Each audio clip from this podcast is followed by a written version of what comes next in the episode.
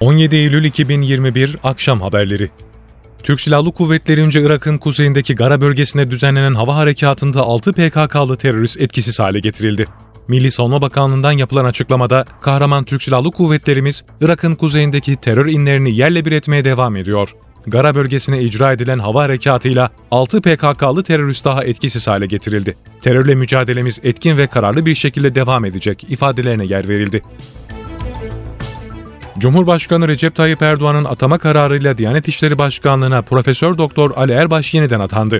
Resmi gazetede yayınlanan atama kararına göre Diyanet İşleri Başkanlığı'na Profesör Doktor Ali Erbaş yeniden atandı. Söz konusu atama 3 sayılı Cumhurbaşkanlığı kararnamesinin 2, 3 ve 7. maddeleri gereğince yapıldı. Çevre ve Şehircilik Bakanlığı ÇED İzin ve Denetim Genel Müdürlüğü'nün ODTÜ Deniz Bilimleri Enstitüsü koordinasyonunda Marmara Denizi'ndeki çalışmaları devam ediyor. Analizler sonucunda da Marmara Denizi'ndeki kirlilik, tuzluluk, sıcaklık, fitoplankton, zooplankton, oksijen ve ışık miktarıyla bunalıklığın nedenlerine ilişkin bilgiler bir veri havuzunda toplanıyor. Eylül ayında gerçekleştirilen sefer sırasında yapılan araştırma ve analizler Marmara Denizi'nin son durumunu gözler önüne seriyor. Buna göre Marmara'da müsilaja neden olan fazla azot ve fosfor yüklerinin varlığının denizin içinde birikmiş olması sonucu halen devam ediyor. Bunun dolaylı bir sonucu olarak fazla biyolojik üretkenlik ve son yıllarda bunun bir sonucu olan oksijen azlığı durumu da giderek kötüleşerek devam edecek. Ulaştırma ve Altyapı Bakanı Adil Kara İsmailoğlu, üretilecek uydunun üretim ve test sürecinin 2022 yılı sonunda tamamlanarak 2023 yılı ilk çeyreği içinde fırlatılması planlanıyor dedi. Bakan Kara İsmailoğlu üretim ve test süreci 2022'de tamamlanması planlanan Türkiye'nin ilk milli haberleşme uydusu TürkSat 6A'nın fırlatma hizmeti temini sözleşmesinin TürkSat AŞ ile SpaceX firması arasında imzalandığını bildirdi. Proje Türkiye'nin haberleşme uydusu üretebilen 10 ülke arasında yer almasını sağlayacak. İzmir'de yasa dışı yollarla Yunanistan'a geçmeye çalışan 6 FETÖ'cü gözaltına alındı. İl Jandarma Komutanlığı ekipleri Yağcılar Mahallesi sahil hattında bir grup FETÖ üyesinin deniz yoluyla Yunanistan'a kaçacağı bilgisine ulaştı.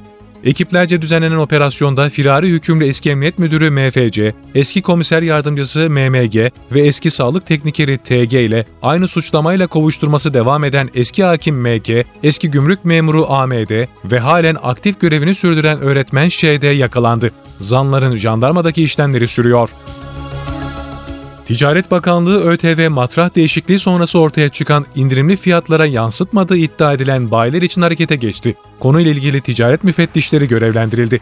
Ticaret Bakanlığı müfettişleri 0 kilometre araç satışında uygulanan özel tüketim vergisi değişikliği sonrası indirimi fiyatlarına yansıtmayan bayileri denetleyecek. Müfettişler bu kapsamda 0 kilometre araçlara ilişkin üretici, distribütör, bayi ve galerici araç tedarik zincirlerini inceleyecek. İstanbul'da taksi ve dolmuşlarda fahiş fiyat uygulaması gibi şikayetler arttı. İstanbul Büyükşehir Belediyesi Meclisi'nde alınan kararla taksi ve dolmuşlara takılan kamera sistemiyle 7-24 denetleme yapılabilecek. Görüntüler şikayet halinde kullanılabilecek.